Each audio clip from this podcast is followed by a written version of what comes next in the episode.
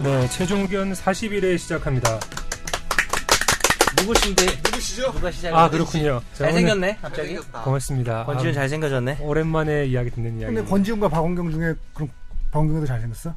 예 누구 얘기한 거예요? 네, 그럼 별로 고민 안. 근데 아마, 아마 보고 있을 수도 있습니다. 아, 잘생긴 게 꼭 좋은 건 아니잖아요. 매력이 매력 좋은 거예요? 못생긴 게 좋은 거예요? 아니 매력이, 매- 매력이 있을 수- 없다는 더 게 있을 수 아니라? 있죠. 너 원빈 같아가 좋아? 너 옥동자 같아가 좋아? 저요? 너무 극단적인 비교 아니신가 이거는? 너 오늘 시작부터 되게 준비 많이 한다. 예, 저는 오늘 권지윤 기자가 해외 출장 중이라서요. 대신 사회를 맡은 SBS 뉴미디어 팀의 박원경 아, 기자입니다. 본인 소개 좀 좀 더 자세하게 뭐 여태까지 뭘 특종을 뭘 혼자 했고 좀- 뭐. 산이에요? 이름만 몰라. 어디 사세요? 권지윤 기자는 굉장히 엄청난 기자긴 한데 저는 별로 한 게 없어가지고 아, 목소리도 사실. 좋고. 아니 근데 상도 많이 받았고 그렇잖아. 상은 뭐 꼽사리로 끼워서 상은 권지윤 기자가 더 많이. 재수 나왔죠. 없는 겸손함. 진짜 재수 이런 없다. 거는 잘 겸손하지 않은 게 나. 근데 아. 사실 별거 없기 때문에 잘생기고 목소리 좋고. 본인 인생에 제일 남는 리포트 세 개만 얘기해 보세요. 아 이거 어렵네요. 한 번만 이게- 얘기해봐. 이거 어렵다. 기억 기억이 잘 안 개 나는데 먼저, 한 개. 아니 제일 사람들이 알만한 베스트. 알만한 음, 특종. 그러니까 주제를 알만하거나 기사를 알만한. 음. 아, 또 책상 칠 뻔했어. 쌍용차 리콜한 게 있었었는데 네. 그 리포트를 하면서 그게 왜 화제가 됐죠? 저 혼자 마음속에 이제 담아두고 있는 거죠. 아니 그 뭔가 그게 의미가 있을 거 마음속에 아니에요. 불이 의미를 났나요 혼자? 그게 뭐 화제가? 자동차가 가다 보면 뭐 렉스턴 뭐 이런 차들이 갑자기 막 바퀴가 막 계속 빠진다 어. 그런 제보들이 있어가지고 확인을 해봤더니 차에 구조적으로 좀 문제가 있는 거 아니냐 그렇게 했었는데 한 1년 있다가 이제 한 12만 대인가 리콜을 했었죠. 어. 근데 그 1년 동안은 굉장히 많은 사람들이 또 사고를 당했을 가능성은 높은 거고. 사회 기여 많이 하신 분이네. 어. 또 아무튼 제 이야기가 너무 길어진 것 같아 소개부터 우선 듣고. 아니 선생님 이야기부터 아, 그런가요? 하는데 왜냐면 우리 아니, 다 아니. 알아. 알아요. 지금 그렇구나. 여자들을 좀 잡아둬야 돼서 그렇죠. 지금 여성 시청자들이 눈이 하트가 됐어요. 그건 그래요? 아니야. 그건 아닌 것 같은데요? 김현우도 아닌데 뭐. 확인을 하고 있는 것 같은데요 지금? 김현우 기자보다 전 나. 아 그럼 또 그게 다 뭡니까? 큰일 납니다. 아, 큰일 이게. 나는 큰일 얘기죠. 납니다. 예. 큰일 납니다. 김현우 기자가 훨씬 낫죠. 김현우가 그냥 짱이죠. 김선재 아나운서님은요. 뭐 이런 얘기밖에 없어. 김선재 아나운서 그냥 좀 이따 온다고 약간 낚시질 할까요? 아 슬프다. 어, 왔으면 좋겠는데요. 오늘 또 근데 속보가 있으시다면서요? 속보라고 그렇죠. 예. 마음속에 있는 거죠. 우선은 아직 밝힐 수는 없는 속보이네요. 음, 어, 네. 차범경 우선 기자님. 그렇고 우선 소개를 그래도 한번 아, 넘어가는 해주시면- 건가? 예, 저는 정현석 변호사입니다. 반갑습니다. 네 안녕하세요. 이상민 변호사고요. 강남구 일원동에 28년째 거주하고 있고 지난주에 저희 집에 너- 물이 샜습니다. 너 그러다 집, 물생걸. 집 털려. 왜 이렇게 주소를 맨날 말해? 거기까지 얘기하지 않잖아요. 아니 근데 애매하네. 예. 28년째면 몇 살 때부터 거준 거야? 저 7살 때부터. 그럼 7살 때부터 아. 살던 집을 결혼하면서 물려받은 거야, 뭐야? 맞습니다. 결혼하면서 제가 먹었죠. 어, 결혼하면서 부터 미련해. 부모님을 내보내고 멋있다. 부모님을 내보내고. 불효자네, 불효자. 그렇죠. 불효자입니다. 그렇게 살아야지. 어, 자연스럽게 나이가 나왔는데 원래 나이를 밝히셨었나요? 예? 나이 저 이분은 43이고요. 아, 제가요? 그렇군요. 전혀 그렇게 제가 안 내 보이시. 만드시라고요? 야, 계속 하시죠. 예, 저는 37입니다. 그 정도 안 하고. 아니 근데 진짜 연석이 형은 내가 딴 거는 다 무시하지만 동안이야. 저를 누가 30대로 보겠어요? 20대로 보죠. 그래서 딴거 다 무시해. 이렇게 말하면 사람들 욕하면서 에이 30대로 보여요 이러거든. 그럼 난 그 그때 기분 좋은 거지. 아니 근데 원래 키 작은 사람이 어려 보이잖아. 이 아저씨 때리자. 야, 이렇게 앉아 있는데 지금 무슨 그렇게 키가 얼마나 돼요? 여보세요. 저 야, 임마!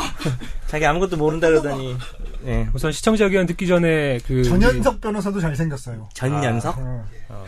우리 정 변호사님 전에 왔던 연석인가 보네. 아, 전 예. 연석이면.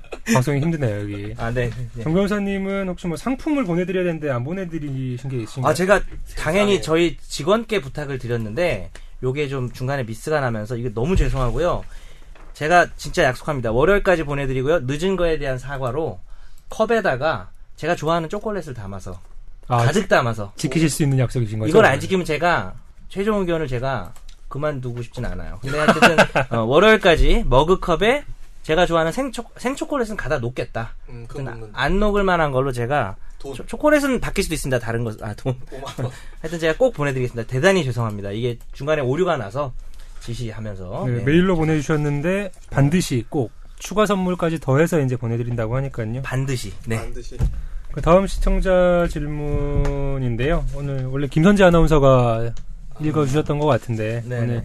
공무상으로 자리를 비우셔서 제가 대신 한번 읽어드리겠습니다. 그 우선 팟빵에서 들어온 질문인데요. 그 아이디가 청담민서님입니다. 어, 예, 뭐 청담동 사시는 건지 잘 산다. 부럽기만 하네요. 이- 이분 제 팬이셔요. 아 그러세요? 맞습니다. 오늘도 댓글 예, 아니에요. 죄송합니다. 아, 그러죠. 민망하네요. 그러면 우리 제가 팬이 두 명 있거든요. 정 변호사님이 답변해 주시면 좋을 것 같긴 한데 아니, 네, 아니, 아니. 이건 읽어드리겠습니다. 부동산 중개 수수료 관련 내용입니다. 임차인이 계약 만료 전에 집을 뺄 경우에 임대인에게 다음에 들어올 사람, 그러니까 음. 다음 임대 계약 시 발생되는 부동산 수수료를 물어야 하는 걸로 알고 있습니다. 그런데 방송을 보다 보니까 거기 나오는 변호사분들이 계약 만료 전에 나갈 때는 중개 수수료를 물어야 한다는 특별 조항이 없으면 꼭 수수료를 물어 물고 나가야 한다는 법은 없다 이렇게 이야기를 했는데 그게 맞는지 이제 답변해 달라고 했는데 가디언성님, 그럼 어, 정 변호사님은 가디언성. 말씀하시는 것 같아요. 예. 예, 그렇게 그리고 좋게. 김치의 대출만 가짜. 어. G.O.D가 아니고 오마갓.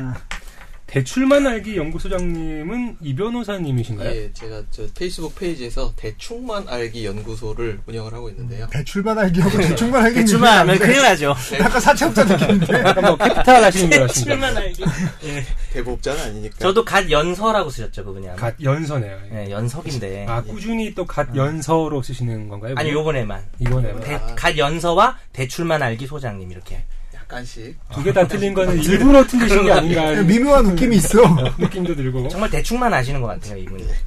아무튼 이게 뭐 전세 계약 같은 걸 했을 때 이제 그 계약이 만료되기 전에 이제 이사를 가야 될 경우에 예. 예. 부동산 중개 수수료 누가 물어야 되냐 예. 뭐 이런 답변인 거 질문인 것 같은데 정말 진짜 목소리도 되게 좋고 왜 이러세요? 뭐 무엇이든 물어보세요. 딱 되게 진행 잘하실 것 같아요. 아, 얼굴이 빨개지고 있습니다. 부럽습니다. 아무튼 이 변호사님 그 답변을 좀 주시면 어떨까요 이게? 그러니까 좀 그거는 의문인 게요. 지금 저 그 종편에서 이야기를 들으셨다고 하는 게 조금 의문인 것이 왜냐하면 공인중개사법에 이제, 이제 살펴보시면 중개 보수에 관한 규정을 알아볼 수가 있습니다. 32조 1항을 살펴보면 공인중개사는 중개 업무에 관해서 의뢰인으로부터 여기서 의뢰를 하는 쪽은 이제 그 그러니까 임대인하고 임차인 쌍방이 되겠죠. 쌍방으로부터 소정의 보수를 받는다. 다만 그 개업 종- 공인중개사의 고의과실로 인해서 거래행위가 무효 취소 또는 해제된 경우에는 그러하지 아니하다라고 되어 있고 이제 시행 규칙이라고 해서 국토교통부에서 만든 령이 있어요. 거기 20조 1항을 살펴보면 이 주택 중개에 대한 보수는 중개 의뢰인 쌍방으로부터 각각 받되 이 쌍방이라는 건 임대인 임차인을 의미하죠. 그 일방으로부터 받을 수 있는 한도는 매매 교환의 경우에는 1000분의 9, 임대차 등의 경우에는 1000분의 8 내로 한다라고 규정이 돼 있거든요. 그래서 즉 중개 의뢰인 쌍방으로부터 각각 받을 수 있다고 규정이 되어 있고 거기에 대해서 중개 의뢰인은 그 계약 기간 못 맞추고 나갈 때에는 그 전에 내가 후임 그 누구냐 임차인을 구하는 쪽에서 그쪽으로 이제 해석이 된단 말이에요. 그래서 임대인, 임차인, 즉 임차인이 이 나가는 사람이 계약 기간 못 맞춰주고 나가는 사람이 임대인 거를 대신 내주는 셈이란 말이에요. 그런데 거기에 대해서 내줄 필요가 없다라고 이야기를 들으셨다고 했기 때문에 저는 여기에 대해서는 좀 의문입니다. 약간입니다. 음, 아, 근데 네. 그럼 이제- 하면서 처음으로 저랑 어, 견해가 좀 다른데. 아 아, 그래요? 근데 뭐 현실적으로는 이 변호사님 말이 맞을 것 네. 같아요. 현실적으로는 왜냐하면 계약 기간을 못 마치고 나가면 임차인이 불리해지니까 임대인한테 뭔가 사정을 해야 되니까 그 일단 이 변호사 말 틀린 거 절대 아니고 그그 임차인이 쉽게 말하면 아쉬운 놈이 임차인 아니냐. 네가 중간에 나가는 거 아니냐라고 해서 임차인이 부담해야 될 경우도 있을 것 같긴 해요. 근데 이제 다만 이제 저는 근거가 말 안 맞추고 들어와서 그 국토해양부에서 법제처에 이걸 해석을 요청했는데 정확하게 말씀하신 규정대로 중개 의뢰인 쌍방에서 부담을 하는데 기간을 못 맞추고 나가더라도 중개 의뢰인은 어디까지나 임대인이다. 라고 해석한 것도 있어요. 해석한 것도 있어서 기간을 만료하고 나가든 만료하지 않고 나가든 원칙은 임대인이 부담해야 돼서 저는 그 종편 그 방송에서 하는 원칙은 맞는 것 같고 근데 이제 항상 그 현실을 그렇게 해석하면서도 현실로 변호사님들 얘기하면서 다 뒤에 그런 내용이 붙거든요. 자기가 기간 전에 나가니까 불리한 게 있잖아. 현실적으로는 임차인이 물어줘야 되는 경우가 있을 수 있을 것 같아요. 그러니까 지금 대부분은 거의 다 이제 뭐 제가 전세 계약 만료 전에 예. 이사를 나가야 되면 주인한테 사정을 해서 나 이제 계약장에 나가야 된다. 그럼 네가 구해라. 그러면 이제 구해서 다음 아. 사람 가져 데려와라. 어. 그러면 사실 이제 그 데려온 사람이 임 수수료를 내는 들어 새로 들어온 사람이 아니 수수료를 들어올 내는 사람도 경우들이 많은데 내는데 집주인이 내야 될 걸 이제 임차인이 내야 임차인이 되는 내고. 거 아니야? 임차인을 맞아요. 부담시키는 게 현실인데 그런 해석이 있다는 거는 알아두실 예, 필요 있을 그러니까 것 제가 같아요. 음. 왜냐하면 제가 이걸 몰랐어요. 제가 이걸 몰랐기 때문에 말씀을 드리는 거고 그러면 정현석 변호사님 말씀이 옳을 거예요. 아니 그뭐 옳다는 것까지 근데 보는 근데 거고. 약간 시기적으로 그러니까 만약에 정리해서 내가 얘기해 주시면 현실로 그럴 수도 있어. 정, 정리해서 얘기해 주시면 안 내도 된다는 거야, 내야 된다는 거야. 그냥 원, 원칙은 기간을 못 채우고 나가도 법 원칙은 네. 공식적인 지금 해석은 임대인이 내야 돼요. 그러니까 네. 그 종편에서 변호사가 이미 누군지 모르겠는데 얘기하신 게 맞아요. 네. 네. 이분 근데- 질문하신 내용이 근데- 어. 맞는데 근데 기 근데 이제 현실적으로. 기간을 못 채우고 나갔을 때는 그럼 네가 구해놔라. 그러니까 기간을 예를 들어서 보증금도 안 내줘도 된단 말이에요. 기간을 마- 원칙대로 가면 네. 그쵸. 어 끝날 때까지 보증금 안 준다. 이런 그 유리함이 실질적 유리함이 임대인에게 있기 때문에 네. 중개 수수료 정도 는 네가 내라라고 했을 때 임차인이랑 그런 식으로 시- 현실적으로 협의가 될 수는 있겠죠. 어. 뭐 그런 음, 거죠. 특별 조항이 음. 없는 경우라도 이제 실질적으로 급한 사람이 목마른 사람이 어. 원, 원, 예, 그렇죠. 원칙은 분명히 예. 그 이, 이 경우에 중개 의뢰인이라 하면 임- 아무리 기간 전에 나가도 임대인이다. 그 부담해야 되는 그렇게 얘기한 건 있습니다. 예. 막 혹시나 그럼 제가 이제 뭐 2년 계약을 하고 한 네. 1년 정도 있다가 나가야 되는데 네. 처음에 계약할 때는 전세금이 2억 원이었는데 이제 이사 나가려고 새로 사람 구하려고 보니까 음, 그때 이제 전세금 한 올려서. 3억 정도 됐다. 아. 예. 그러면 3억에 대한 중개 수료를 그 나가려고 하는 세입자가 내야 되는 건가요? 그건 어떻게 되는 부당할 것 건가요? 같아요. 부당하네. 그건 자기가 그렇게 올린 거고 그거는 절대 아닐 것 같아요. 그, 그 보증금이 같다고 해도 지금 임대인에게 부담시킬 수 있는 방법이 있는데 그걸 올린 것까지 부담할 이유는 절대 없는 것 같아요. 그럼 뭐 기본적으로 기, 기존에 있던 뭐 현실적인 상황들도 있긴 하니까 예. 기존에 자기가 냈던 전세금에 해당하는 금액에 대한 수수료 정도만 내면 되는 건가요? 그것도 법적으로 그렇지 않다고요. 현실이 그냥 근데 현실은 사실 좀 협의를 할 다른 거 부분이 아니에요. 내가 지금 있잖아요. 나가야 되는데 죄송한데 뭐 이러면서 협의를 하는 과정에서 뭐 그런 경우가 생길 수는 있는데 법적인 해석은 원칙적으로 임대인 보고 부담하라고 할 수 있다. 그 나가는 시기에 따라서도 관계는 없고 관계 관계는 없다는 있는 거죠. 건가요? 예. 그러니까 기간 전에 나가더라도. 근데 계약 조항상 기간 전에 나가면 임차인이 부담해야 될 불리한 게 많을 수도 있는 거, 많을 수도 있겠죠. 여러 가지. 사실상 계- 계약을 위협 위반하는 계약 거니까 그러니까 조항상 계약 수, 중개 수수료를 네가 부담하라고 했으면 그건 어쩔 수 없어. 그건 임차인이 부담해야 돼요. 명확하게 명시적인 네, 조항에 네. 들어가 이거 있으면 뭐 대단한 가행 규정은 아니기 때문에 아, 그렇습니다. 약간 의심의 눈초리를 계속 보시고 그러니까 왜, 왜 그렇죠. 확인하시면 눈초리가 믿음이 그럴까요? 없나요? 아, 예, 제, 제가 얼마 전에 이사를 하면서 그 전세 이제 계약 만료 전에 이제 나가게 네. 됐는데 부동산에서는 의뢰 당연하다는 듯이 이제 나가면 계약 전에 나가면 나가려고 하는 이 세입자가 이제 수수료 내야 된다. 아, 네. 저도 이제 막 이제 찾아보다가 뭐 이제 정 변사님이 이야기한 것처럼 이제 그런 상황이 있다는 걸 알기는 됐는데 아 그러셨어요? 혹시 저 질문 본인이 올리신 거 아닌가요? 그러, 그렇진 않습니다. 이게 이 아이디가 제 아이디가 내 팬이 아니라서. 너야? 근데 말씀하신 것처럼 현실적으로 네. 사실 급한 거는 당사자기 그렇긴 때문에 하죠. 아, 그 상황에서 제가 나가기도 해야 되는데 중개 수수료도 이게 집주인께서 내주십시오 이러면 그럼 나가지 마라 그냥 눌러 살아라 이렇게 할 가능성이 상당히 높으니까 네. 근데 왜 이사했어야 됐어요? 그러게. 애기 어린이집이 아. 문제가 생겨가지고 어. 애기 몇 살? 저 이제 두 살 냈습니다 아, 네. 왜- 회사, 회사 어린이집? 와이프 회사 어린이집 출퇴근을 좀 쉽게 아, 하기 위해서 아. 와이프 회사 근처로 아. 이사를 어. 쳤죠. 진짜 형도 저렇게 사셔야 되는데 아이를 사랑하시고. 우선 다음 질문 넘어가겠습니다 적절한 답변이 된지는 된 것 같긴 한데요 이게 뭐 현실하고 또 법상으로 그런 건 그게 있어요. 약간 차이가 좀 있다 보니까 다음은 고등학생이 올려주신 질문인데 우리 이승훈 선배가 좀 네, 읽어주셨어요 알겠습니다. 재밌던데? 아 재밌다 이거. 안녕하세요. 저는 충남 천안에 사는 고삐리, 아, 아 고삐리가 아니죠. 고등학교 3학년입니다. 다름이 아니라 지금 고등학교에서는 남학생들 사이에 불법 스포츠, 왜 나한테 이거 얘기하는 거야? 여러 가지 질문들이 있습니다 관련이 있을까봐. 널리 퍼지고 있어요. 한 학생은 친구들에게 수십만 원까지 빚을 지는 경우가 있더라고요. 이런 경우 많죠. 예. 제가 여쭤보고 싶은 내용은 토토를 하는 애들 말로는 자기가 하는 사진을 찍거나 현장을 덮치지 않으면 문제가 되지 않는다고 합니다. 1번 질문은 검찰이나 경찰에서 통신사를 통해 인터넷 접속 기록을 보면 다 알 수 있나요? 만약 적발되면 도박죄로 걸리나요? 그리고 학교에 적발된 아이들을 학교 측에서 쉬쉬하고 묻으면 부작위에 해당하나요? 오, 얘는 뭐 어, 어휴. 부작위도 알고 야, 고삼인데 어, 네, 어려, 어려운 영어를 호주나 훌륭하다 넌 진짜. 두 번째 주제는 학교에서 드림반이라고 드림반 네, 창피하다 이거. 일반. 특별히 공부 잘하는 애들을 따로 공간을 마련하여 독서실 책상도 사주고 심지어 그 공간은 드림반 학생이 아니라면 들어가지 말라고 하며 수업 시간에도 노골적으로 차별하는 것이 눈에 보입니다. 이 같은 것들은 법적으로 문제가 될 수 있나요? 3번 천안에는 고용노동부가 직접 설립한 한국기술교육대학교라는 대학이 있어요. 국가에서 세웠지만 사립학교로 분류되는 학교예요. 그런데 학교에서 직접 운영하는 페이스북 페이지를 이용해 노동개혁, 박근혜 대통령의 해외 순방 등을 홍보하는 것은 위법인가요? 이상민, 정현석 변호사님 알려주세요. 감사합니다. 음, 질문이 길어서 좀 짧게 짧게 고삼 그래요? 맞아요? 답변을 좀 고삼. 해주셔야 될 것 1번, 같습니다 1번부터. 고삼이 하는 질문인가요? 정말 그 질문의 수준이 이거 대학 대학교 3학년. 일단 저는 질문의 전체에 대한 답보다 짧게 이분 그래도 고등학생이시니까 좀 편하게 말씀을 하나 드리면 어, 약간 그거 할 시간에 영어 단어 한 자 더 해라 이런 얘기 하지 마세요. 그런 거 안 합니다, 저.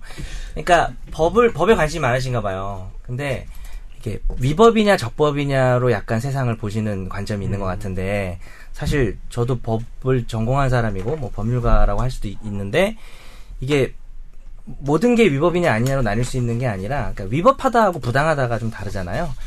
우리 사회 현실에 부당한 게 너무나 많죠, 그죠? 근데 그런 게 다 위법하진 않아요. 근데 이분은 약간 그런 기준을 가지고 계신 것 같아요. 법에 어긋나냐, 법의 부합하냐. 테두리에서 굉장히 아, 사실은 이제 뭐 전 대체적으로 뭐 불법부터야 당연히 문제가 되겠지만 음, 아니 근데 고등학생의 경우에는 네. 그러니까 법이라는 게 음, 음. 그러니까 현실을 반영을 그대로 해가지고 말하자면 그치. 네. 사실은 그냥 이론적으로 하겠지. 따지면 제일 정의로워야 되잖아요.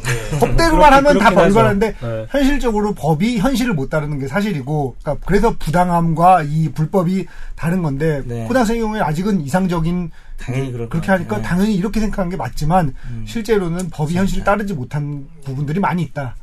그래서 뭐 2번, 3번, 뭐 1번은 좀 이따 얘기를 하고 2번, 3번 같은 경우 드림반이 우열반이나 무슨 박근혜 대통령 해외 순방 홍보 이런 거는 뭐 위법성이 위법하냐고 다 물어보셨는데 법적인 문제를 위법성이 문제될 건 아니고 뭐 이제 뭐 학생들의 인권 문제나 부당한 문제를 문제 제기하고 사회적으로 어떻게 보면은 뭐 기자분들이나 이런 분들이 이런 거를 또 보도를 하잖아요. 그래서 사회가 개선될 수 있는 그런 거지 적법 불법의 문제는 아니고 다만 이제 법의 문제라고 굳이 본다면 가장 최상위법인 헌법 헌법에서 이제 차별을 금지하고 있기 때문에 헌법에 위배되는 것이 아니냐라는 논의는 있을 수 있는데 또 최상위법에 위반될 정도의 어떤 행위가 되기에는 학교에서 운영 방침 이런 수준의 이야기들을 헌법 위반 여부를 논하지는 않거든요, 그죠? 아시다시피 그래서 그냥 우리가 이게 좀 잘못됐다 이런 얘기 정도는 할 수 있지만 뭐 위법한 건 일단 아니라고 봐야 될 것 같아요. 2번, 3번 다. 그런 학교에서 이게 뭐 우열반 편성을 하는 해서 운영하는 거는 뭐 그렇다고 하는데 그게 올바른 일이냐에는 그렇죠. 얘기할 여지가 있지만 그리고 그러니까 뭐 추가적으로 이렇게 봤을 때 뭐 학교 예산을 그 우열반에 좀 더 많이 편성을 해서 지원들을 많이 많이 해주고 예. 네. 그랬을 때는 혹시 뭐 문제될 수 있는 여지는 없나요?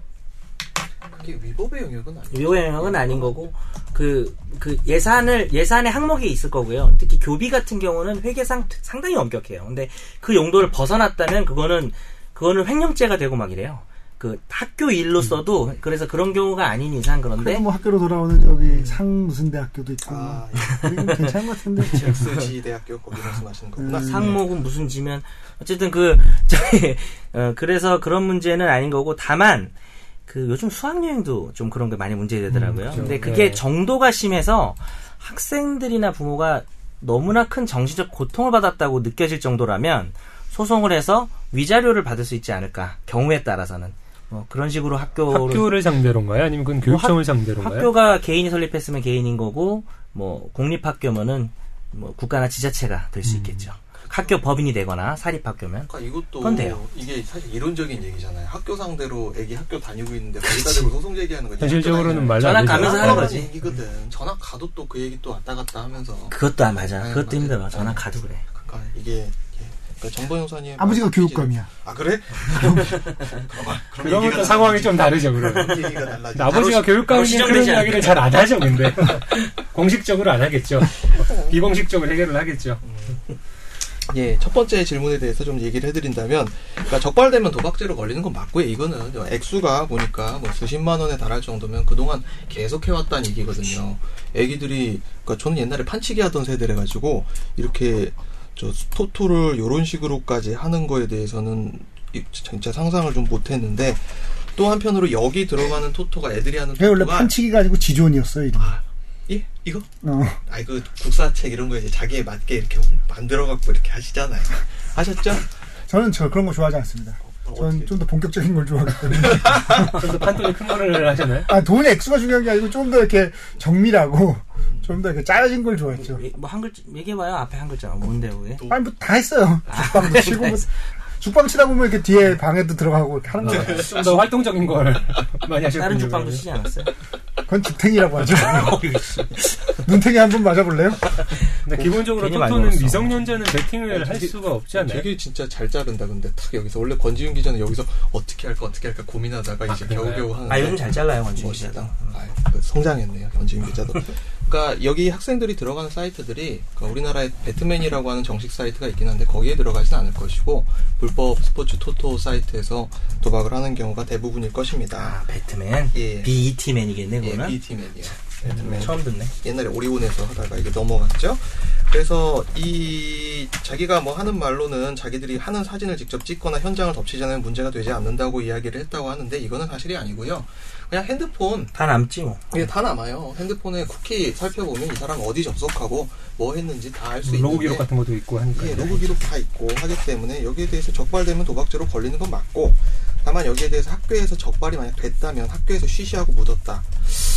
보통 학교에서 묻으려고 하겠죠. 학교 내부에서 사건을 정리를 하려고 할 텐데 굳이 따지자면 이것도 역시 아까 정 변호사님이 말씀해 주셨던 뭐 위법과 이런 그런 부당함의 영역이긴 할 텐데 이 학생들을 결국 도박죄 벌금형을 맞게 해가지고 하는 것이 사회 전체적인 의미에서 과연 적절한 것인가 이건 좀 의문이거든요. 그래서 굳이 따지자면 형사소송법상 이게 만약 공립학교라면 여기서 근무하시는 교원들은 공무원이고 공무원은 고발의 의무가 있어요. 자기가 직무상 일을 하다가 불법 따지면 행위를 음, 그렇죠. 예, 그러겠네. 발견하면 고발 의무가 있긴 한데 이거를 문제 남지 못해서. 예, 할까 그렇지는 않을 거예요. 뭐. 조작 증거를 뭐 조작하고 은폐하면 그건 또 문제될 수 있는데 그냥 뭐 쉬쉬하는 것만 가지고는 이게 부작이라고 하는 것은 처벌할 수 있을 만한 가치가 있어야 아무것도 안 했는데 마치 어떤 행위를 한 것과 동일하게 평가되어야만 처벌하는 거고 부작위는 처벌 안 예를 들어서 자기가 보는 애인데 젖을 줘야 뭐 우유를 먹여야 되는데 엄마가 그냥 계속 보고 있는 거죠 아니면 뭐 최근에 그런 사건 하나 있었더라고요 그 좀 어린 엄마가 음. 놀이공원 가가지고 애가 예. 참, 참 안타깝던데 그런 경우는 의무가 있는데 안 한 거니까 부작위로 당연히 과실치사나 뭐 처벌을 받을 거예요. 근데 이 경우는 아까 이 변호사님 얘기하는 그런 고발 의무가 있긴 한데 그게 그 고발 의무라는 것은 그렇게 뭐 강력한 그런 게 아니어서 뭐 엄청난 뭐 불법 범죄를 뭐 살인이나 뭐 성범죄나 이런 게 아니기 때문에 예. 현실적으로는 학교가 그렇게 실시한다고 해서 문제 삼지는 않을 것 같아요. 예. 법적으로는. 그러니까 예를 들어서 여기다 조금 부연을 하자면 여기 수십만 원 빚을 졌다고 하니까 주변에 이제 뭐 가령 삥을 뜯는다든지 이렇게 돈을 막 험하게 빌려가지고 그럼 이걸 추가 막 범죄지. 그렇게 했다면은 여기에 대해서 그거는 학교에서 교육을 해야죠. 음. 교육을 해야 되는데 그게 아니라 자기가 돈 5천 원 걸었다 이걸 가지고 그냥 넘어간 예, 정도는 뭐. 네, 요거는 조금 그렇죠. 예. 맞습니다. 네. 아, 퀴즈 내야 되는데 퀴즈 음, 됐다. 퀴즈 지금 볼까요? 날로 막는 법상식의 틀에서 준비를 하신 거죠? 그러면 그게 예, 근데 지금 퀴즈를 내고 끝날 때쯤 얘기하려는데 이게 요즘도 1, 2부 자르나요? 예. 어, 제 오늘 퀴즈는요. 출산 경력을 속이고 결혼하는 것은 사기 결혼이다. 아, OX 문제입니다. 결혼 경력까지는 이야기를 했는데 결혼까지 했다는 건 이야기를 했는데 아, 뭐 아니요. 그건 그냥 논외로 하시죠. 그러니까 결혼 안 해도 출산할 수 있으니까. 아, 법정은 그러니까 그냥 하고 오- 관련 없이 오로지 출산 경력을 속이고 없는 것처럼 있는데 없는 것처럼 결혼하면 사기 결혼이다. 참고로 사기 결혼이 되면 결혼을 취소할 수가 있어요. 이혼이 아니라 결혼을 취소하게 되면 뭐 이혼하고 뭐 좀 디테일한 차이는 있는데 어쨌거나 결혼을 무효로 돌려버릴 수 있는가? 어, 사기 결혼이다. 이게 OX인지 문제고요. 음, 저희가 뭐 상품 들 나갈 게 뭐, 없죠. 뭐 있, 있나, 있나요? 근데 이게 아, 이게 근데 OX로 상품 주긴 좀 애매하다. 그죠? 음, 뭐 이유를 누가 이유까지 정해서 구체적인 해야 되는데 사유까지 조금 적어주시면 아, 이유를 실제 법적인 이유가 아니라 그, 그 실제 법적인 이유를 알아서 하셔도 좋을 것 같은데 뭐 또 재밌는 이유. 검색 돌림 나왔으니까 좀 이유가 타당하고 우리가 볼 때 예. 참신하면 그분께 선물을 드리는 거다. 참신한 이유를 다시는 분께 설령 답이 틀려도 선물 드리겠습니다. 예. 모든 X든. 예. 뭐 드릴까요? 지금 집에 티셔츠가 9장 남아 있습니다. X 라지와 X X 사이즈로 남아 있기 때문에 다 남자용인가요? 아니면 아유 남녀 공유 유니섹슈얼하게 입을 수 있는 어, 유니섹슈얼 진짜 고급진 용어를 사용하는 거 보니까 근데 그 결혼이 무효라고 되면 아예 그 이제 뭐 결혼 증명서 같은 걸 뗐을 때 아예 흔적이 네, 안 맞아요. 남는 그런 소급해서 상황인가요? 없어져 버려요. 이혼은 남아 있죠, 그죠? 네. 어, 그게 또 가장 중요한 차이예요. 음, 화제의 판결로 넘어가겠습니다. 음.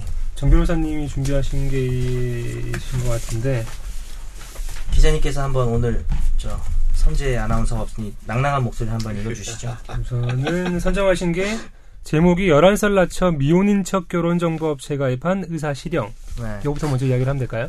자극적인 거 좋아하시네요. 아, 역시 눈이 확 가득하긴 셋 중에 하더라고요. 가장 그러네요. 네. 우선 나이와 이름을 속이고 이혼 전력을 감춘 채 결혼정보업체에 가입해서 여성 회원들을 소개받은 혐의로 재판에 넘겨진 의사가 1심에서 실형을 선고받았다. 의, 사가 그죠? 네. 어. 의사가 네. 뭐 중간 A 씨라고 되어 있는데요. A 씨는 지난해 5월 7일 이름, 나이, 혼인 전력을 조작한 서류를 제출해 결혼정보업체에 가입하고 여성 회원들을 만나 업체의 결혼 중개 업무를 방해한 혐의로 그해 12월 불구속 기소됐다. A 씨는 이름을 바꿔 이름을 바꿔줬고 나이를 1972년생에서 1983년생으로 11세 낮춰 기재한 운전면허증, 아저씨. 전문의 자격증을 사진으로 찍어 업체에 제출한 것으로 드러났습니다. 뭐 정 변호사님은 의사라고 되신 아니신 것 같고 변호사 이거 기사가 좀 보호를 해줬네요. 변호사를 의사로 바꿔가지고 좀 보호를 해줬네요. 그래서 A 씨는 여성 4명을 소개받았지만 그를 두 차례 만난 여성이 거짓 행각을 눈치채 업체에 항의했고 이 여성에게 소개비를 돌려줘야 했던 업체가 A 씨를 고소했다. 뭐 우선 여기까지인데요. 정확하게 이분이 그러면 실형을 받았다 그러면 징역 8, 8월을 선고했다 이렇게 되어 있군요. 네. 네, 충격적인 판결이죠. 그러니까 뭐 부당하다는 뜻은 아니고 어, 자기 나이와 이름을 속이고 이제 여성을 소개받았다는 이유만으로 핵심 피해 핵심은 뭐냐면 이 결혼 정보 업체라고 있잖아요. 네. 어, 뭐 유명한 회사들 많죠. D 회사도 있고 D가 뭐죠? 아, D, 네, 그, 네. 음. 나와 결혼의 뉴, 의- 의자 이름이랑 비슷한 네. 뭐, 뭐 그런 그런 있고 거. 네. 두 번째가 어디지? S사 S가 어디지? 뭐 선모사인가요? 아, 선. 용녀 씨가 아. 그 아, 그래요? 좋다 오늘 용녀. 컨디션 좋아. 아 용녀 용녀. 아, 여- 여러 분이 죄송합니다. 네. 계시군요. 아. 근데 갑자기 오지명 하고 싶어가지고요. 아, 용녀. 예. 아니 근데 오지명을 모르는 분도 계세요. 이거 듣는 분들 중에. 대부분 몰라요. 그런가요? 그거 알아요? 오지명이 텔미, 텔미를 모른다니까? 요새 애들하고 텔미를 몰라. 90년대생 92년. 아, 왜냐면 내가 그 저 웹툰하는 아, 거 그래요? 있잖아요. 네. 웹툰하는 거에서 했는데 텔미가 뭐죠? 뭐 이런 게 나온다니까. 그 텔미 아니면. 아, 그러니까 이제 청소년들 지금 청소년들은 어. 그러겠다. 그러니까 텔미 여러분들 혹시 텔미 중에 옛날에 텔미 텔미 텔미 텔미 아니 그거 말고 이런 거 있는 거 아세요? 원래 그건 아예 모르- 그건 그텔미와 생각도 그텔미를 못하고. 원래 세대 차이의 기준으로 제시했었잖아. 어. 근데 이제 지금 그, 아니야. 그텔미도 모르는 망각의 망각의 음력으로 들어가 버렸고 어제 내가 인상적인 짤방을 봤는데 인상적인 짤방을 하나 소개시켜드리도록 하겠습니다. 아, 뭐 영상으로 보일 수도 있겠네요. 아, 그렇긴 한데 이게 뭐 개인 정보랄까? 읽어드릴게요. 90년대생들 다 옛날 사람 같아요. 솔직히 90년대생들은 뭐랄까 좀 옛날 사람 같아요. 제가 01년생인데 저처럼 21세기에 태어난 애들하고 20세기에 태어난 사람들하고 뭔가 괴리감이 느껴지는데 90년대 후반이랑 몇 살 차이 안 나는데 솔직히 세대 차이 같은 게 느껴지는 것 같다는 90년대. 우리 같이 2000년대에 태어난 애들 90년대생들 보면 솔직히 90년대생들도 결국은 1900년대생이잖아요. 시대가 있었던 시대고 아, 1900년대생 일제 시대에 태어난 사람들과 같은 세대 사람들 야 거기에 묶이긴 싫어. 소나 우리 오늘 호상으로 죽자. 우리 오늘 죽음 호상이야. 글쓴 사람이 2001년생이라고요? 네 그렇습니다. 아, 혹시 그거 아세요? 그 입에 저 침에서 나오는 효소 이름 아밀라제. 아밀- 그렇죠 이렇게 얘기하죠. 네. 요즘에 그렇게 안 배우더라고요. 영어식이야? 아밀 혹시 혹시 이제 뭘로 이제 배워요? 한번- 아밀라제라고 아밀라제? 요즘 배우는 거 아밀라스로 배워요. 그 왜요? 그래서 바뀌었어요 그래 뭐. 아이씨이니까 그걸 뭐 제로 할 수도 있고 예. 그뭐 영어 아, 그러니까 교과서가 아예 표기가 교과서가 바뀌었다고? 그렇게 아니, 근데- 표현한 것 같고 우리 이혜지 PD만 해도 그거 뭐야 응. 왜 배산임수라고 안 배웠을걸요? 배사님 뭘로 배사님 줄 알아요? 배웠어요. 장풍득스라고 배우지 않아요? 배사님스러워. 아 그 또 바뀌었나? 장풍득스라고 배운다고 배워요? 이쪽은 어. 그러더라고. 우리 쪽이야. 이쪽은. 아 이게 또 당신은 그러면 같이 혹시 1900년 혹시 이상민 변호사 에네르기로 배운 거 아니에요? 아, 힘과 에네르기. 좀- 좀 많이 나가셨네요. 아니 안 그런 거야. 야 잠깐만 너무 이거 지금 우리 뭐 관련해서 이거 해야 말씀해 되잖아요. 근데 이분이 근데 나 아까 할 얘기 있었는데 뭐 까먹었어. 예. 텔미 텔미 업무 방해라고 이제 됐으면 아마 그 결혼 정보 업체 쪽에서 이제 그렇죠. 어. 고발을 하신 것 같은데 아 그렇죠. 그 몇 대 업체는 아니에요. 아까 말한 그 두 유명한 데는 아니고 그 다음 그레이드 되는 정도. 여기도 좀 유명한 데인데요. 나이, 이름, 이혼 전력 세 가지를 숨겼네요. 그죠? 세 개 숨기면 다 숨긴 거죠. 이름 바꾸고 나이 바꾸고 그리고 이분이 띠동갑은 약간 양심의 가책을 느꼈나 봐요. 정확하게 11세로 어, 11세는 11살. 아니고 띠동갑이 띠말하기도 편할 텐데. 네. 최소한의 양심은 있지. 그치. 띠 얘기하면은 외, 워가지고 나갔겠죠. 아, 그리고 자기. 별자리 이런 거 그런 사람들 기가 막히고요. 몇월 며칠이니까 사수자리 이런 거 기가 막히게 했나 우리? 어, 근데 아. 결혼정보업체에 가입하려 그러면 뭐 신분증 이런 거 복사해서 내야 되는 거 아닌가요? 그렇죠. 정확히 내야 되는데 그걸 다 허위로 냈기 때문에 사실은 문서에 관한 제도 얼마든지 이 사람이 운전면허증하고 의사면허증인가? 아마 그거를 또 의사예요, 이 사람이. 그래서 그거를 해가지고 냈는데 그것도 문서죄로 될 수 있는데 판결문 보니까 업무 방해했다. 이 결혼정보업체의 업무를 방해했다는 이유만으로 실형이 나온 거예요. 되게 좀 이례적인 상황. 아닌가요? 되게 이례적이고 뭐 예를 들어서 여기서 더 지저분하게 여자들을 만나서 무슨 뭐 재산을 뜯었다거나 이런 거는 없어요. 그냥 네 번 소개를 받았는데 사실 뭐 구체적인 정황이 있을 수도 있겠죠. 어쨌든 판결문에는 없어요. 그래서 실형이 나온 이유를 판결문만 봤을 때 비춰지는 내용은 뭐 유추되는 내용은 반성을 안 한다는 것이에요. 음. 그러니까 너무나 자기가 허위로 낸 게 뻔한데 어, 내가 뭐가 잘못이냐. 아. 오히려 뭐. 업체 쪽에 이제 책임을 그 그렇죠. 떠넘기는 이야기들이 나오고 예, 그래서 이게 너무 괘씸했나 봐요. 반성하세요. 네, 근데 이런 분들은 이제 그래서 선고하는 날 법정 구속이라 그러죠. 이제 뭐 청취자분들 잘 혹시 모르시는 분들 계신데 구속 상태에서 수사를 받는 게 아니라 오늘 판결 선고 받으러 가야지 그래가지고 막 힙합 입고 딱 갔는데 실형이 나올 줄 모르는 거죠. 자기가 구속도 안 돼 있기 때문에. 근데 실형이 나오면서 그 자리에서 바로 소지품 내고 이제 그냥 구, 구치소에 소- 수감이 되는 멘붕이 어, 변호사 입장에서 가장 어, 마음 아픈 자기 피고인이라면 어, 그냥 자기가 보는 눈앞에서 이렇게 어, 바로 구속이 돼버리니까 현재 지금 구속이 될 테니까 이 사실을 누구한테 알려드려야 할까요? 그걸 앞에서 이제 쫄쫄쫄쫄 있는데 그걸 아, 보고 그래요? 있으면 심쿵 정 변호사님 그런 경험 있으세요? 의뢰인 중에? 의뢰인 중에 법정 구속이 있었어요 한 번 있었는데 법정 구속이 될 것 같다고 말을 했었어요 아 미리 아, 들어가기 전에 왜냐하면은 네. 그분이 구속은 안 됐지만 구속을 안 한 이유가 좀 돈을 갚고 노력을 하라는 의미에서 안 한 건데 선고 날까지 돈을 전혀 갚지 못했거든요 사기죄였는데 음. 금액이 좀 컸고요 뭐 1억 넘어가는 돈이었고 그래서 애초에 사실 구속 수사를 안 받은 게 좀 다행이긴 했는데 그래서 준비를 하고 가시라고 그렇게 했고 예. 제가 가진 않았어요 선고 날은 변호사를 안 가서 예, 저희 직원 눈앞에서 가셨다고 그러더라고요 그래서 접견을 바로 갔죠 하고. 음. 근데 요건 같은 경우에는 뭐 공문서 위조나 이런 거는 왜 기소를 안 했을까요? 아, 그건 그건 모르겠는데 왜 그랬을까요? 경찰한테 물어보시지 음, 뭐. 왜 우리한테 물어보실까요? 그 그러게요. 따로 따로 기소를 했을까? 업무방해만 공문서 위조 및 위조 공문서 행사죄거든요. 왜냐하면 자기 신분증이 의사 면허증 공문서가 아니죠. 의사면허 사문상. 아. 네. 그러면은 사문서 그리고 이, 분이 운전 면허증도 한 것 같은데 그건 공문서거든요.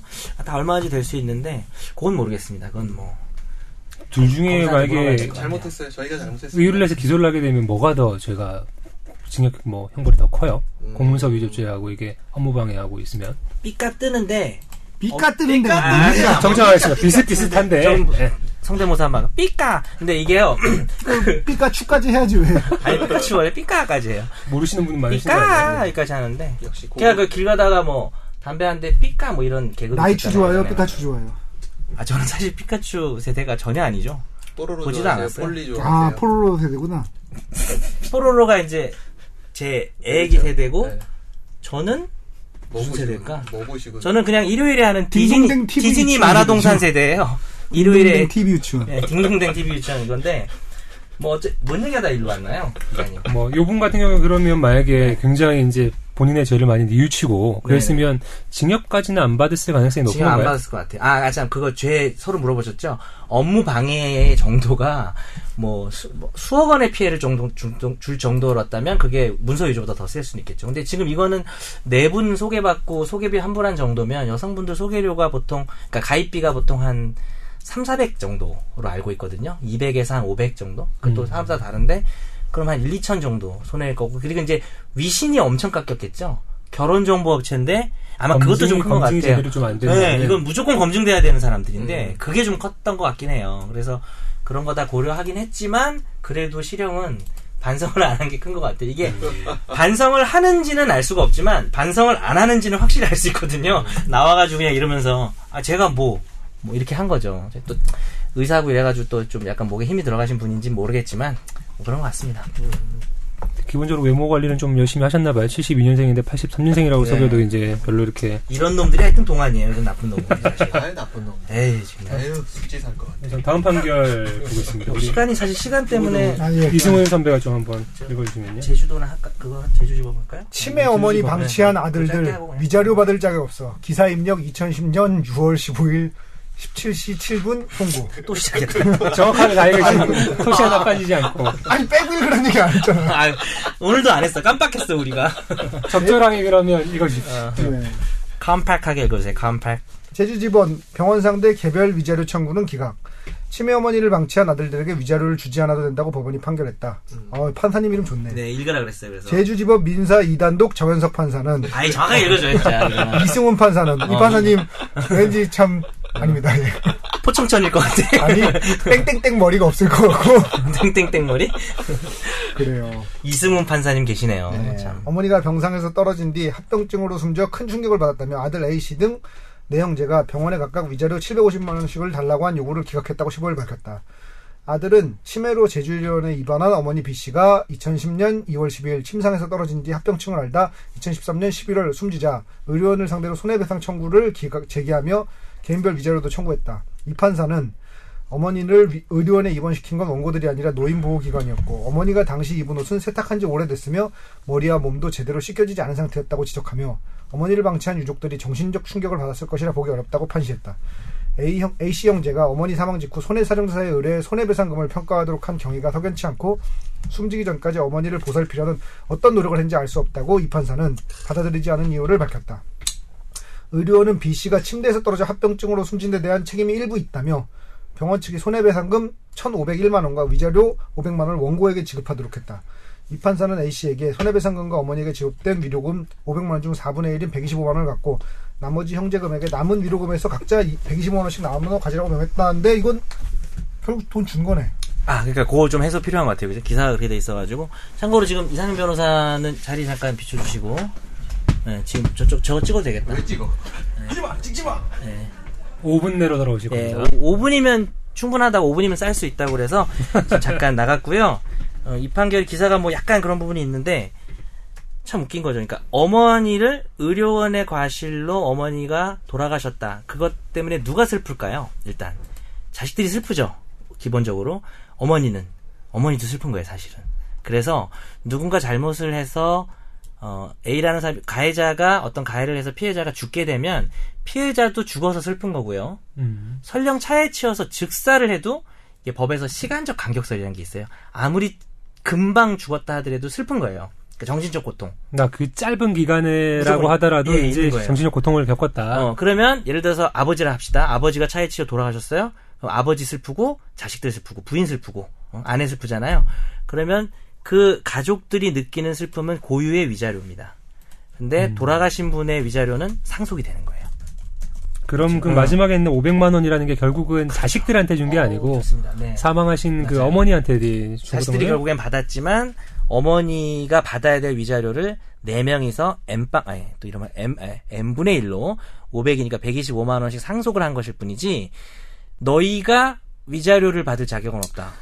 그게 참 말은 좋은데 어떤 것 같아? 요 네. 내용은 상관없죠. 걔들은 어머니한테 상속을 받고 위자료를 받고 상관없이 돈만 받으면 되는 애들이잖아요. 그럴 수도 있고. 그러니까 저는 판사님이 안 주셨어야 된다고 생각해요. 그 물론 불가능 어, 불가능해요. 그거상 그래요. 불가능하지만 그랬어야 된다고 그 생각해요. 정도로 사실 화가 나죠. 걔들은 어떻게 돈만 보면. 받으면 되는 애들인데 그러니까. 그러니까 걔들은 뭐- 무슨 명목으로 받냐 뭘로 받냐 이게 중요한 게 아니라 돈을 받느냐 안 받느냐만 중요한 애들일 걸로 짐작되잖아요. 애들은 아니고 어른들이겠죠. 네. 근데 결국 돈을 받았으니 뭐 걔들은 자기들이 원하는 거 다 받았는데 무슨 그래 보- 상관이야. 그래 보여요. 근데 뭐 액수도 많이 이제 액수가 좀 적긴 다운을 하니까. 시켜, 시켰고 판사가 음. 그 내용상 보면 그래도 굉장히 좀 많이 준엄하게 꾸주신 내용들은 있는 것 같아요. 한마디로 이렇게 정리할 수 있을 것 같아요. 어머니를 보살피지 않았는데 전혀, 그러니까 완전 방치. 어머니를 어머니가 발견됐을 때 어, 아예 한 몇 달 동안 못 씻고 완전 말라가지고 치매 상태인데 버린 거거든요. 뭐 잃어버렸거나 이런 게 아니라 정말 방치한 게 거의 확실해 보였나 봐요. 판사가 볼 때는 1심이지만 그렇다면 어머니를 그렇게 전혀 보살피지 않은 사람은 어머니가 죽은 거에 대해서 슬프지 않다라고 말한 거예요. 굳이 해석하자면 너희가 고통스럽지 않지 않아? 어머니가 돌아가셨는데 그래서 이건 좀 상당히 법적인 의미가 있는 뭐 대법원까지 그대로 갈지 모르겠지만 상당히 법적인 의미가 있는 판결인 것 같습니다. 되게 이제 뭐 판결을 하더라도 개인의 심리에 대한 부분까지 이렇게 명확한 언어로 이렇게 판결하는 건 좀 드문 경우잖아요. 아, 제가 지금 한 말은 약간의 해석이에요. 근데 뭐라 했냐면 어머니를 위해서 어떤 노력도 안 했으니까 위자료를 청구할 수 없다라고 말했을 뿐인데 그러니까 그걸 해석할 수 있는 여지가 의무를 충분히 안 했기 때문에 네, 이거에 네. 대한 청구 자격 자체가 당신들은 없다라고 이제 하는 취지로 이야기를 맞아요, 그러니까. 하는 맞아요. 부분이니까 위자료의 뜻이 정신적 고통에 대한 배상이니까 정신적 고통이 없어 보이는데라고 제가 해석한 거죠. 너희가 한 게 없으니까. 근데 사실상 이제 뭐 그 음. 판결문 읽어보면 그렇게 해석될 수 있는 여지들이 충분히 있는 있죠, 내용으로 있죠. 지금 되어 네. 있는 부분이고 네네. 진짜 이상한. 그럼 되게 이제 막 상속 같은 경우에도 만약에 네. 이제 그뭐 자식이 자식된 도리를 제대로 못했을 때 그 상속을 받을 수 있는 권리 자체를 박탈을 할 수 있다거나 뭐 그런 그건 부분도 좀 있어요. 있나요? 상속 결격이 있는데 예, 그 상속 결격 사유가 조문이 돼 있어요. 지금 뭐 다는 기억 안 나지만 직- 자기의 그 피상속이냐 그러거든요. 돌아가 그러니까 돌아가신 분. 그 돌아가서 자기가 상속받고 싶은 분에 대해서 제일 심한 건 살인, 뭐 살인 미수, 뭐 상해치사까지 있던가. 그리고 직계존속이나 그러니까 지금 상속인이 아니어도 직계존속이나 아니면 돌아가신 분의 배우자. 어 돌아가시는 분의 배우자면 엄마 아닌가? 아빠가 돌아가시면 그게 아니라 재혼하셨을 수도 있잖아요. 그 사람에 대한 여러 가지 범죄 행위 그리고 유언서 조작 행위 이런 것들은 상속 결격이라 그래서 아까 이승훈 PD 말대로 속 시원하게 아예 상속도 못 받아버리게 할 수가 있는데 이 사람들은 그 정도는 아니라고 본 거죠. 어떤 이게 강력적인 강력범 뭐 이런- 이런 경우에는 결격 네네. 사유가 있는데 이 정도면 뭐 방임이나 어떻게 보면 좀 학대 정도로 음, 네네. 해석될 수 있는 방치죠 부분들까지는 방치. 예, 예. 힘들다. 예. 학대도 심하면 상속 결격될 수도 있습니다. 경우에 따라서. 예. 아무튼 뭐 이게 자식된 도리를 못했다 그래서 이제 위자료 청구 자격 자체를 이제 뭐 박탈하는 게 옳다라는 취지로 판결을 한 거니까 네네. 굉장히 좀 의미가 있는 판결인 맞습니다. 네. 것 같긴 합니다. 우선 1부는 여기서 마치겠고요. 조금 이따 다시 2부에서 이제 뵙겠습니다. 그 일부 퀴즈는 2부에서 말씀드릴게요. 그렇게 거기다 하시죠. 댓글 다, 여기다 댓글 다셔도 되고 2부에 댓글 다셔도 됩니다. 한 번 더 얘기할까요? 그 출산 경력을 숨기고 결혼한 것이 사기 결혼인 사기 결혼이다. 출산 경력을 숨기고 결혼하면 그러니까 여성에게만 해당되겠네요. 이 문제는 그죠? 출산 경력을 그러니까 자기가 출산한 경력이라고 합시다. 예. 어, 속인 것은 사기 결혼이 돼서 무효로 만들 수 있다. 아 무효 무효이다. 약간 단정적으로 OX 해주시기 바랍니다. 간단하게 이유도 좀 적어주시면 좋을 것 같고요. 예, 이유가 좋으면 상품을 드리겠습니다. 조금 이따 2부에서 뵙겠습니다. 예.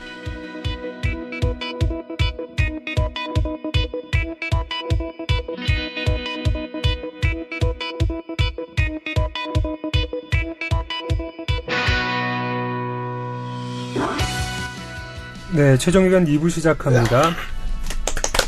이제 몸이 이병호 한결- 선생님은- 몸- 몸이 한결 가벼우시죠. 어, 날씬해진 것 표정도 같아요. 굉장히 좋아하신 것 같은데요. 한 3kg 빠진 것 같은데. 아, 좋아요. 아, 근데 그 비대가 상당히 물살이 셌습니다. 아, 이제 똥 싸면서 비대한다는 댓글을 왜 달아요? 여기다 여기다 지금 페이스북에다. 아니 그걸 왜 굳이 여기서 얘기해요? 그러면 네, 댓글 단 놈이 나빠요. 얘기한 놈이 나빠요. 얘기한- 그래요?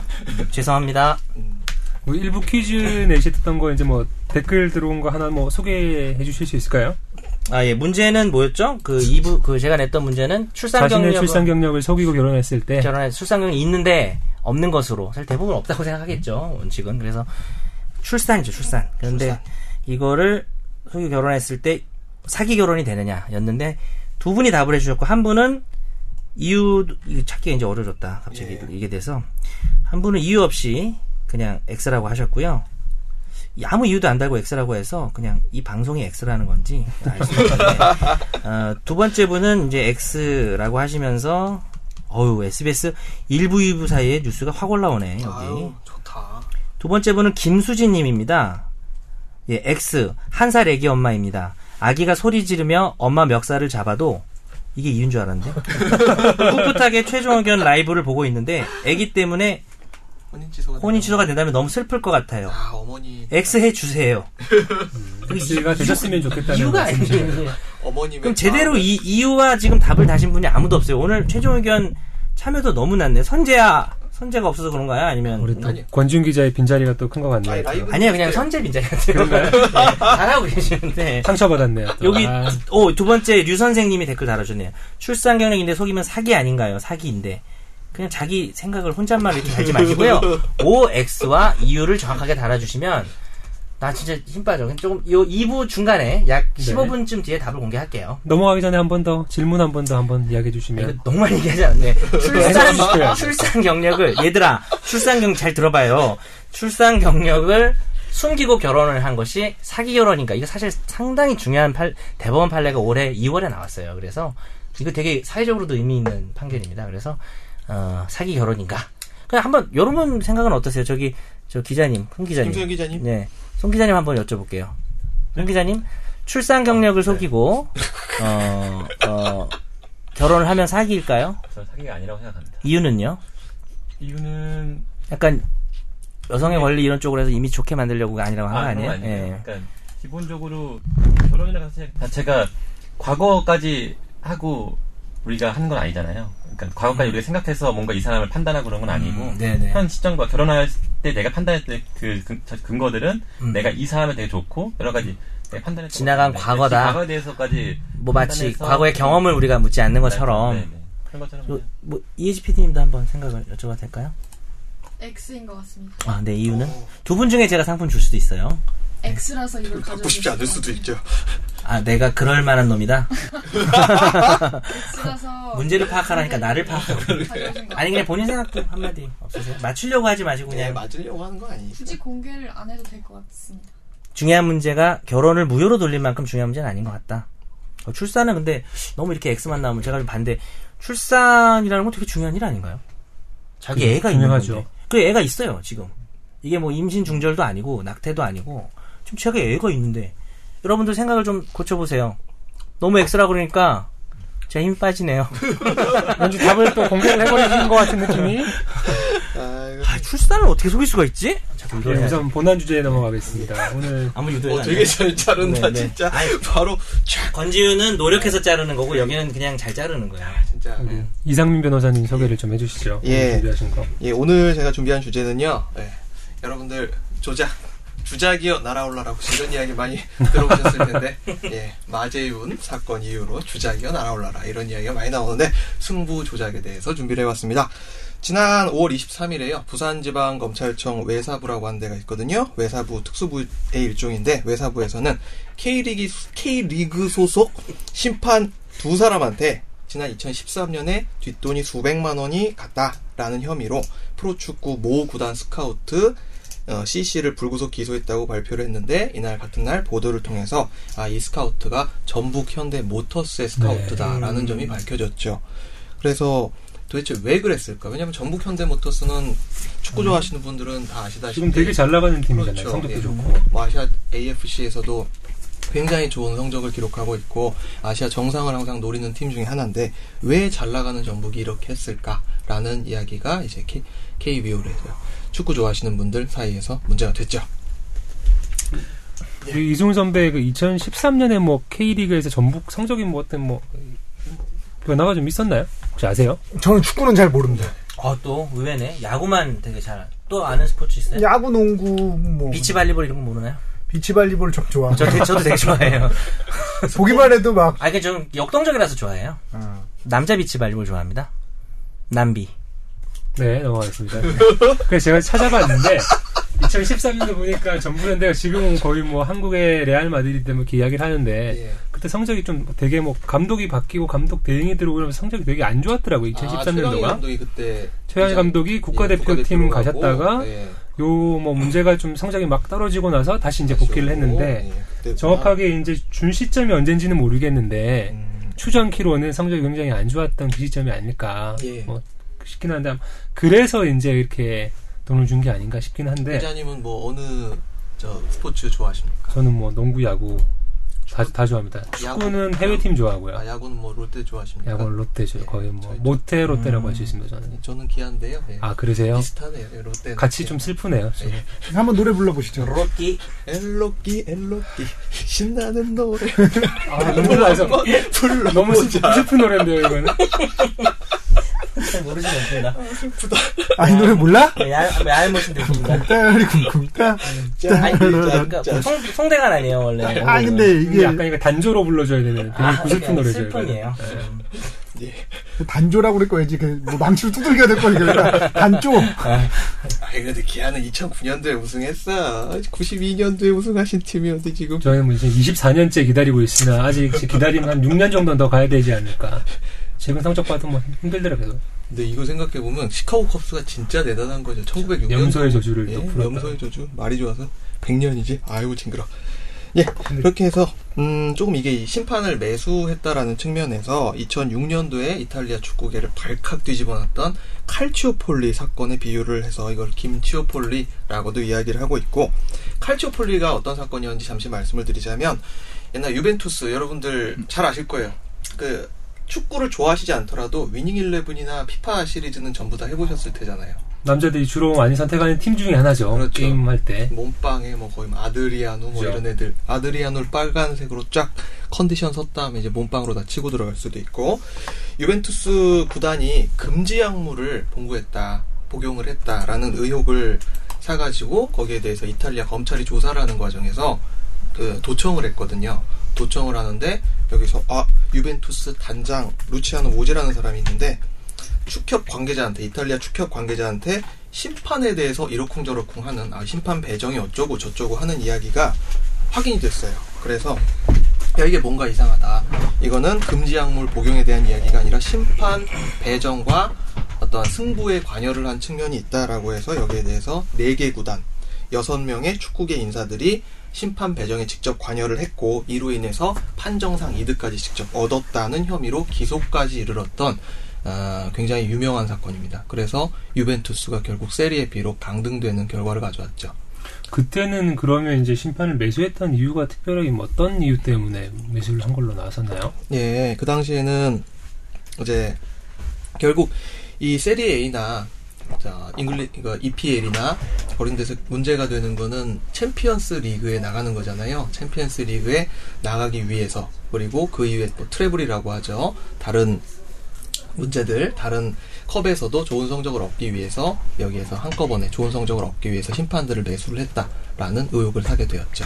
그러니까 여러 개의 리그를 진행을 하는 거는 굉장히 어려운 일이잖아요. 그러니까 한 리그에 음. 그죠. 집중을 하는 네. 데는 체력적으로 부담도 엄청 크니까. 예, 스쿼드가 이렇게 딱 마련이 되어 있는데 음. 이게 그렇게 하기 힘들기 때문에 그것들을 전부 다 가지려면 이제 이런 부분을 매수를 해야 된다라는 이야기가 그때 있었던 것이죠. 요유로 근데 세리아가 거의 폭망했잖아요. 이제 거의 원래 그 전에는 뭐 세계 한 3대 리그인가 뭐 4대 리그인가 뭐 이렇게 예. 되다가 뭐 2부 리그로 와버리니까 제일 예. 잘하는 팀들이 거의 뭐 세리아가 망해버리고 예. 그 사이에 이제 뭐 독일 축구가 좀 많이 뜨고 막 그랬었나요? 군데스도 이제 뭐 바이에른 뮌헨이 다 해먹는다 이런 이야기가 있지만 근데 우리나라 같은 경우에는 뭐 외국 같은 경우에 축구 같은 게 많았는데 우리나라는 보면 뭐 농구에서도 승부 조작 이야기가 굉장히 더 많았었고 농구가 승부 조작하기가 제일 이제 쉽다고들 얘기를 하는 그러니까 승부 조작을 왜요? 음. 하기가 쉬운 스포츠들이 여러 사람이 하는 게 아니라 관여된 사람이 적고 아 그러겠네. 예, 한 명이 변수가 결정적인 적어- 영향을 변수가 좀- 적어지니까 예, 한 사람이 그 경기 아. 센터가 리바운드를 안 해. 막 그렇죠. 이러고. 예. 어? 하고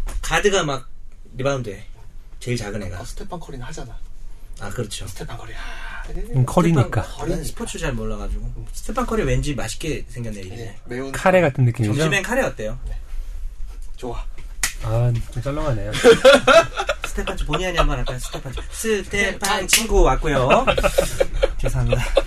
그러니까 농구 같은 경우에는 이제 뭐 말씀하신 것처럼 이렇게 결정적으로 선수 한 명이 영향을 미치는 예. 부분들이 크기 때문에 그렇게 되는 부분들이 많은데 그런 게 승부 조작이라고 하는 게 이게 뭐 법적으로 어떤 식으로 이게 뭐 법적 용어인가요? 뭐 어떻게 되는 건가요? 법정 용어는 아니고요. 승부 조작이라고 하는 거는 승부를 보는 일련의 경기에서 승부를 조작하는 거지. 그런 얘기 하지 마세요, 너 왜 제발. 이렇게 쉬운 거 어렵게 얘기하냐? 응? 너 위키백과 찾아보니? 나무 위키, 나무 위키. 나무 위키? 나무 위키. 난 두산이다. 아니야. 제발. 아니 죄송합니다.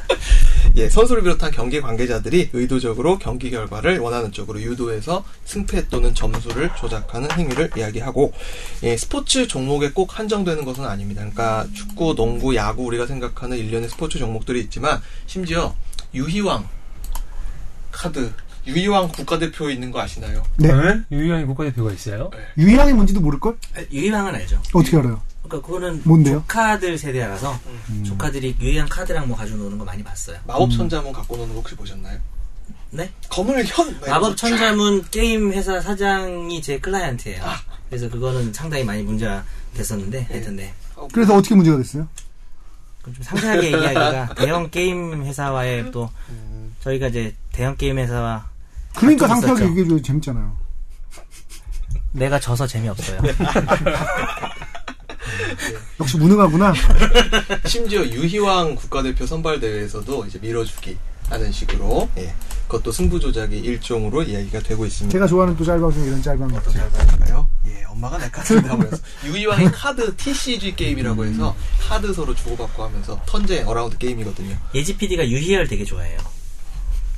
그죠? 유희열이 최고 팬이죠 본인이.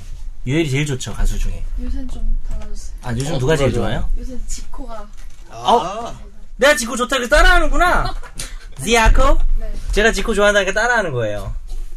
그렇게 아무도 그렇게 안 보이나요? 네. 이야기가 굉장히 산으로 가고 있긴 하네요. 네, 어, 근데 죄송합니다. 이런 얘기하면 권지훈 기자 잘 받아쳐줬는데 오늘은 정지 기자 안 받아줘죠. 아니, 그게 그래요? 지금 이야기가 산으로 가네요가 받아준 거야. 어제 그러고 이것도 보니까 블락비 매니저랑 한참 이것도 안 해. 얘기했는데. 아 그래? 블락비는 사실 태초부터 문제가 좀 있었죠. 그 태초는 무슨 저기 시치미스라 하시면 블락비가 문제가 홍익. 있었다 이런 거예요? 홍이 인간. 어? 아니 그 좀 문제 있었잖아요. 그 태국 그 가서 발언 근데 문제가 그- 있었죠. 어, 좀 잘못한 것 같긴 해요. 그 그거. 히어리 형도 그렇고 지코도 그렇고 그 이게 일맥상통하는 게 있네. 역시 음악을 하는 그 예지 PD 는? 어, 다른 애 아, 남다. 그러니까 본인이 인정하는 아티스트입니까? 둘 다? 어 그럼요. 아, 전 지코 요즘 너무 좋아요. 지코가 저는 어 석자야? 지드래곤 이후 최고라고 생각합니다. 저는 지드래곤보다 지코 훨씬 좋아요. 저는 지드래곤이 진짜 천재라고 생각하는데 음. 물론 너무 천재 코스프레 할 땐 좀 불편하긴 했어요. 천재면 좀 선제 코스프레 해도 되지 않아요? 천재면 더 안 해야 되는데 그런가? 그 예전에 별명이 그 쥐자르트였던 그 시절 진짜 좀 되게 안 좋게 들 마음이 이상하네. 쥐었잖아 하고 어. 아니 저는 진짜 엄청 좋아요. 방금 굉장히 지드래곤 너무 좋아. 제가 매력적인 그 네. 블락비를 누군지 몰라요. 아, 그래가지고 이제 누군가 지금 지금 얼굴은 거의 20대 후반 얼굴을 하고 지금 음. 지드래곤 엄청 좋아하고 그다음에 지코도 제가 얼마 전부터 어, 지코를 어, 빨았었어요. 어, 어. 지코를 지코를 한 재작년쯤부터 얘들이 유일하게 엑소를 넘어설 수 있다. 아무도 그렇게 얘기하지 않아. 엑소가 탑을 치던 시절 있잖아. 아무도 탈퇴하지 않고 엑소가 완전 탑을 칠 때 다들 엑소, 그러니까 심지어 엑소 매니저들조차도 엑소를 위협할 거 후보로 꼽았던 다른 그룹이 있는데 난 아니다. 난 내가 보기에는 블락비가 유일하다. 이런 얘기를 했었죠. 왜냐하면 그 지코의 지코 좋게 얘기하는 건 결국 지자랑이잖아. 네가 지금 잘 본다는 거 아니야? 아니 그건 아니에요. 그- 못 누가 봐도 넘어섰잖아요. 그건데? 못 넘어섰잖아요. 아, 못 넘어섰다고. 지금 방탄이 짱인데 방탄. 방탄 짱. 예지 PD와 내 마음에선 넘어섰어. 아, 지금은 BTS. 방탄이 짱이에요? 요즘 나도 모르겠다. 어, 지금은 엑소 방탄이 투탑이죠. 엑소 방탄. 엑소 방탄이야? 음. 엑소. 백방? 지금 어떻게 보면 방탄이 더 윈 것 같기도 해요. 어, 그러니까 가장 핫한, 최근에 핫한. 예. 엑소 화이팅. 엑소 만세. 얜 뭐야? SM 주식 만세. 아, 나또 엑스 엑스 아. 주식 샀어요? 엔터 주식 좀 그만 사. 주식 사기 전에 나한테 물어보라 그랬지. 상민아. 아. 아이돌을 좋아하는 게 아니라 네, 주식 때문에 좋아하는 정말 전형적인 아재다, 여기는. 아, 미안하지. 상민아 사기 전에 좀 물어봐. 야 내가 주식도 잘 알고 엔터도 잘 알아. 이런 방송이에요. 기자님, 진행하시죠. 전잘 알고 싶은데 이게 쩐이 없어서 어떻게 뭐 네. 아니, 말씀을 짠거 못 상관없어요. 그건 본인의 관심이죠. 기재미. 10만 원으로 1%, 10% 버나 1억으로 10% 버나 10% 버는 건 똑같은 거예요. 물론 액수는 차이가 나지만 어차피 그런 3만, 음. 마인드를 음. 주식하는 사람도 익혀야 됩니다. 아, 굉장히 지금 혼용 무도의 상태라서 지금 제가 어차피 산만해지는 어, 와중에 혼용. 지금 야, 제가 아, 갑자기 우리를 지금 다 들어가- 땡땡해로 바꿔놓는 이 아, 뭐 그렇지는 않고요. 지금 제가 사실 제가 블락비도 모르고 지코도 사실 누군지 몰라서 지금 지코도 잘 몰라요? 검색을 해보려고 그랬는데 핸드폰 지금 배터리가 거의 다 검색도 해가지고 할 줄 몰라요? 배터리가 지금 2%밖에 안 아, 나왔네요. 아, 그러면 연상동에 하면 노래 불러줘. 헐 어? 이런 거 불러줘. 아, 제, 랩 잘 못하는데, 아, 제가 랩을 잘 못해가지고요. 아, 어, 어, 어, 어. 이, 노- 이렇게 해도 몰라요? 표정과. 나, 날 알아봐도 티나게 리액션 하지 말아줘. 어, 제가 어, 유열은 어, 되게 어. 잘하는데 이래도 몰랐나요? 모르겠네요. 아, 놀자, 오빠가 무리할게. 죄송합니다. 넌 그냥 옆에서 편하게 그룹 타기만 해. Alright. I'm a boy, you're a girl. 아이, 그만, 죄송합니다. 뭔가 굉장히 아, 잘하시는 방송 것 같아요. 중이었군요. 네. 죄송합니다. 제가 잘 모르겠네요. 예. 아무튼 이 랩은 이렇게 소심하게 하면 안 되는데. 다시 이야기로 들어와 보면 예. 승부 조작 같은 경우에는 처벌을 한다 그러면 예. 어떤 법조항으로 처벌을 주로 받는 건가요? 어, 진짜 멋있네요. 국민체육진흥법이라고 하는 법률이 있습니다. 그 법률에서 어, 26조 사망사항 그리고 47조 벌칙조항 등에서 체육진흥 투표권 발행 대상 운동 경기 우리가 흔히 말하는 어렵네요, 좀. 예, 배트맨 사이트에서 배팅하는 경기들 아, 예, 뭐뭐 예. 있어요? 대충 얘기해봐요. 어, 축구 야구 농구 어, 쉽게 얘기해야지. 축구 야구 음, 농구 어, 축야농. 축야농 축구 쉽냐, 농구 있네. 예. 그거 아닙니까? 예. 뭐라고 받아줘야 뭐 돼? 두 분의 케미는 굉장히 좋은 것 그건 정말 같은데 뭔지도 맞습니다. 모르겠다 나. 나도 모르는 건 하지 마. 내가 모를 아이고, 정도면 몰라? 아무도 몰라. 축구 쉽냐, 농구 있네. 내가 널 두고 볼링. 아니 그러니까 아는데 뭔 말인지는 알겠는데 내가 모를 정도면 하- 안 하는 게 맞는 정 거예요. 변호사님 동네에서만 쓰시던 그거 아닌가요? 여기 DDR 프로게이머들이 하던 아, 좀 굉장히 좀 생소하긴 하네요. 계속하시죠. 시간 네, 박원경 기자님이 처음에 이렇게 저, 되게 이렇게 열심히 이렇게 얘기를 하시다가 뒤에 갑자기 이제 점점 이, 이 새끼들은 답이 없다. 이러고 계시면. 아니, 제가 잘 모르는 이야기들이 많이 나와서 혹시 뒤에 방송 있나요? 네, 근데 당연히 지금 아, 기다리고 그, 있습니다. 아, 그럼 빨리 원이 버리죠. 예, 끝내는 중요한 예, 얘기예요. 아까 말씀드렸던 예, 야구, 농구, 축구 등의 선수, 감독, 코치, 심판 등 경기 단체 임 직원들은 그 발행 대상 운동 경기 그러니까 그 토토 사이트 배트맨 사이트에 들어가 보면 이제 쭉 이제 쫙 나열이 되어 있습니다. 어느 경기에 대해서 뭐 배팅 비율이 뭐 여기는 1.01 대 1, 여기 뭐 원정 뭐 2.30 대 1 이런 식으로 나와 있는데 그 경기에 관해서 부정한 청탁을 받고 재물이나 재산상의 이익을 받거나 요구 또는 약속하여서는 아니 된다.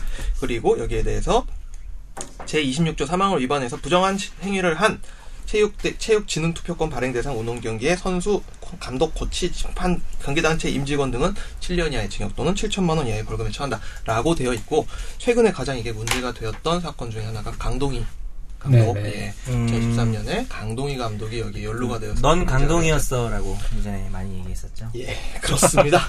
지금 1심 판결이 나왔나요?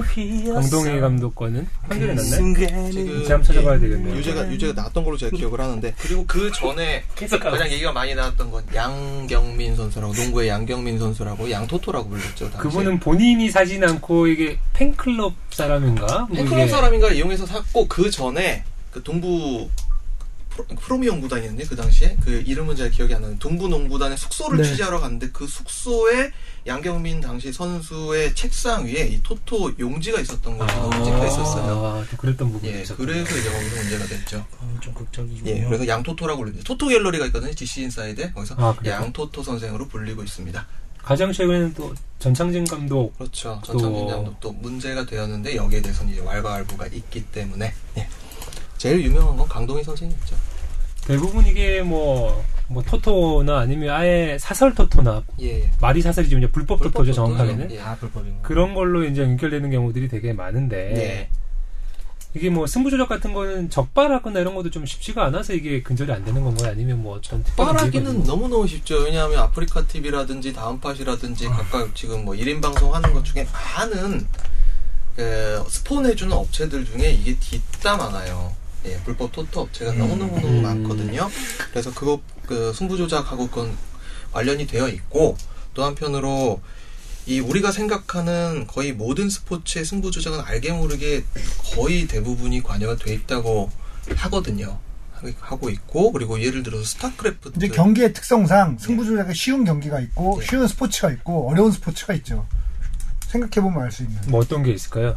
농구는 뭐 대충 알겠는데 네, 예전에 또 야구도 한번 이야기 된 적이 있었잖아요. 야구가 쉽죠. 야구는 주로 뭐 그 배팅을 한다 그러면 이게 어떤 부분을 배팅을 하기 때문에 그렇게 맞춰주면 되잖아요. 1회 이승훈 LG의 이승훈 투수가 볼넷을 할 것인가? 아니면 첫 투구는 스트라이크일까요? 볼일까요? 이런 식으로 아 그렇게 문제- 굉장히 디테일하게 배팅을 하시게끔 되어 있는 문제의 거군요. 종류를 그렇게 다 바꿔버릴 수가 있으니까. 그러니까 일반 배트맨에서는 그런 승부에 대해서 혹은 몇 점 차로 이길 것인가 여기에 대해서만 배팅을 하는데 사설 토토, 불법 토토에서는 그런 거 하나하나까지 다 만들어낼 수 있고 사실 그게 외국에 우리가 뭐 365배트닷컴 이런 것들 저 축구에서 축구의 보다 보면 스폰서 많이 많이 하죠. 보이잖아요. 예. 예. 거기서는 그런 식으로도 다 굉장히 세분화돼 있습니다. 음. 그럼 이거 뭐 정, 그 본격적으로 불법 토토 쪽에서 이제 승부를 조작하려고 하는 사람들은 선수를 매수를 하거나 선수가 개입이 안 될 수가 없겠네요, 그러면. 예, 선수를 매수하려고 하고 특히 사람들이 조금 오해를 하는 게 제일 이제 선수를 매수해서 나를 매수해서 나를 이기게 하려고 매수를 하는 경우가 많다고 생각을 하시는데 오히려 져라 음. 지는 방법이 지는 더 게 쉬운 쉬운 거 이기는 게 아니에요? 어렵지. 쉬는 게 쉬운 이기는 게 거. 어렵고 지는 게 쉬운 거. 이기로 조작했는데 못 이겨. 실력이 안 돼서. 이길 것 같은데요? 그래서 아까 이승훈 PD님이 얘기하셨듯이 되게 쉬운 종목이 1대1 RTS 게임들 예를 들어서 스타크래프트 음. 그래서 과거에 스타크래프트가 굉장히 원 리그가 흥했다가 이것 때문에 이 문제 마재윤이라고 하는 굉장히 적을 알고 계시죠? 알죠. 알죠. 스타 좀 하셨습니까? 스타를 이제 보는 거는 예전에 그때 뭐 중계한다 엄뭐 있지 않았잖아요. 예, 엄재경. 엄재경. 네. 제가 실력은 완전 개초짜인데 예. 또 보는 건 엄재경이라고 아, 불렸었죠. 보는 건 엄재경. 보는 것만 잘했죠. 보는 것만. 재경 형 전화 걸어서 바꿔줄까요? 아 그래요? 그 마땅히 놀래 한번. 그래요? 궁금하긴 하네. 뭐 하시는지. 요즘. 세경영 요새 웹, 웹툰 연재하고 계세요. 원래 아, 웹툰 두 작품. 아, 아, 원래 원래 만화 그러셨어요? 작가예요. 네. 원래 만화 작가예요. 깍꿍이라고 예전에 이제 까꿍이라고 굉장히 인기 작품을 연재했었던. 이상한 게 네가 정말 어디 구석에서 이상한 얘기 하잖아? 음. 얘 다 알고 있다? 지난번 어, 수업에 그렇네요. 20대 내가 했던 얘기 얘, 아니야. 지- 얘가 더 웃겨 나는 얘는 원래 뭐 아는 게 많다 치고 너는 아, 다 어디 어디 어떻게 밤에 코를 왜 아니야 이렇게 빨개요? 아니야 이게 뭐예요? 코에 뭐 묻혀가지고 왔어요? 뭐 오늘 광대 코스프레야? 이거 내가 뭐 뭐야? 묻었어? 안 보여 여기가 빨개 똥 싸고 똥 싸고 똥이 빨개요? 아, 지금 무슨 얘기야? 엄지영 뭐 씨는 요즘도 약간 좀 통통한 그 몸매 살 많이 빠졌어요. 지금 아, 그래요? 여기 사진을 또 우리 엄정기- 페이스북 친구니까. 엄전김 트리오라고 했죠 엄재경 전용준 이렇게 김태형 해설 네. 근데 좀 이제 말빠른 재경이 먹어주지 또.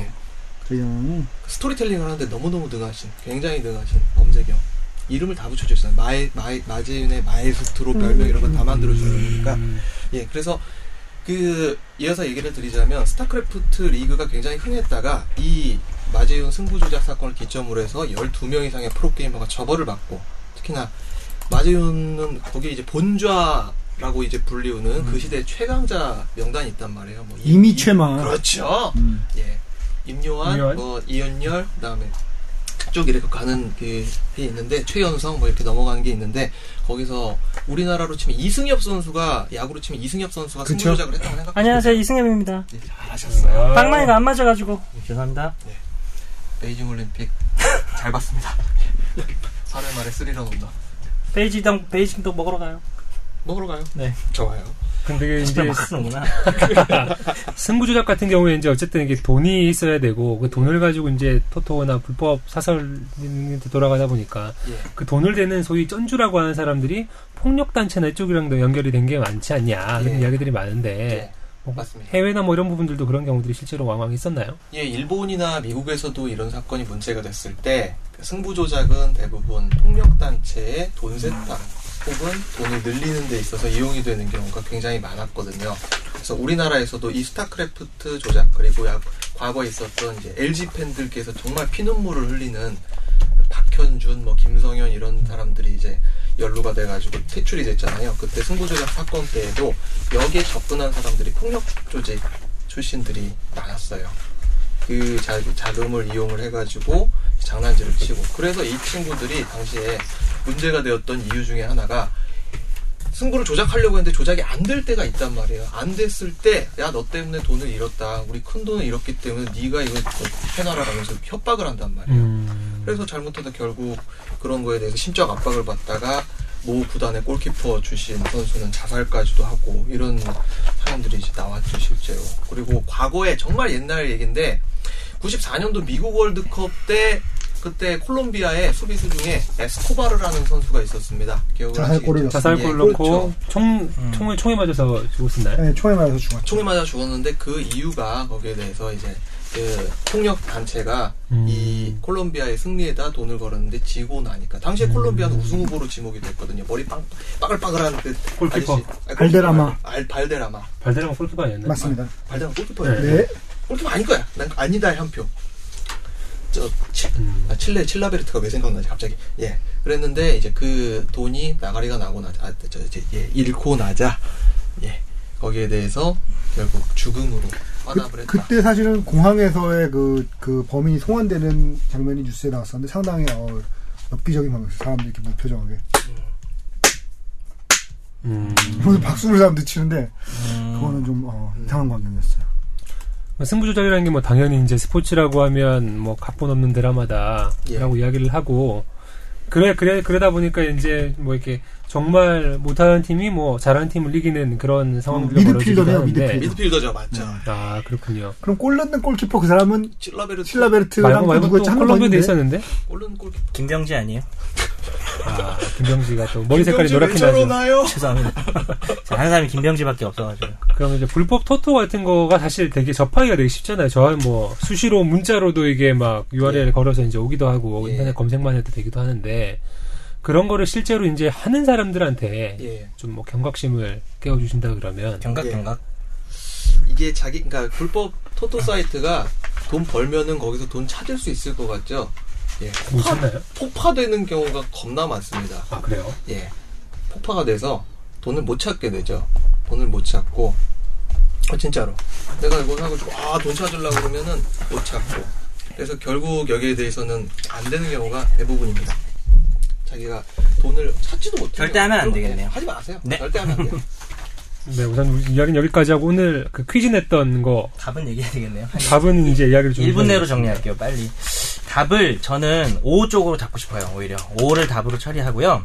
X가 된 유명한 사건이 올해 초에 있었죠.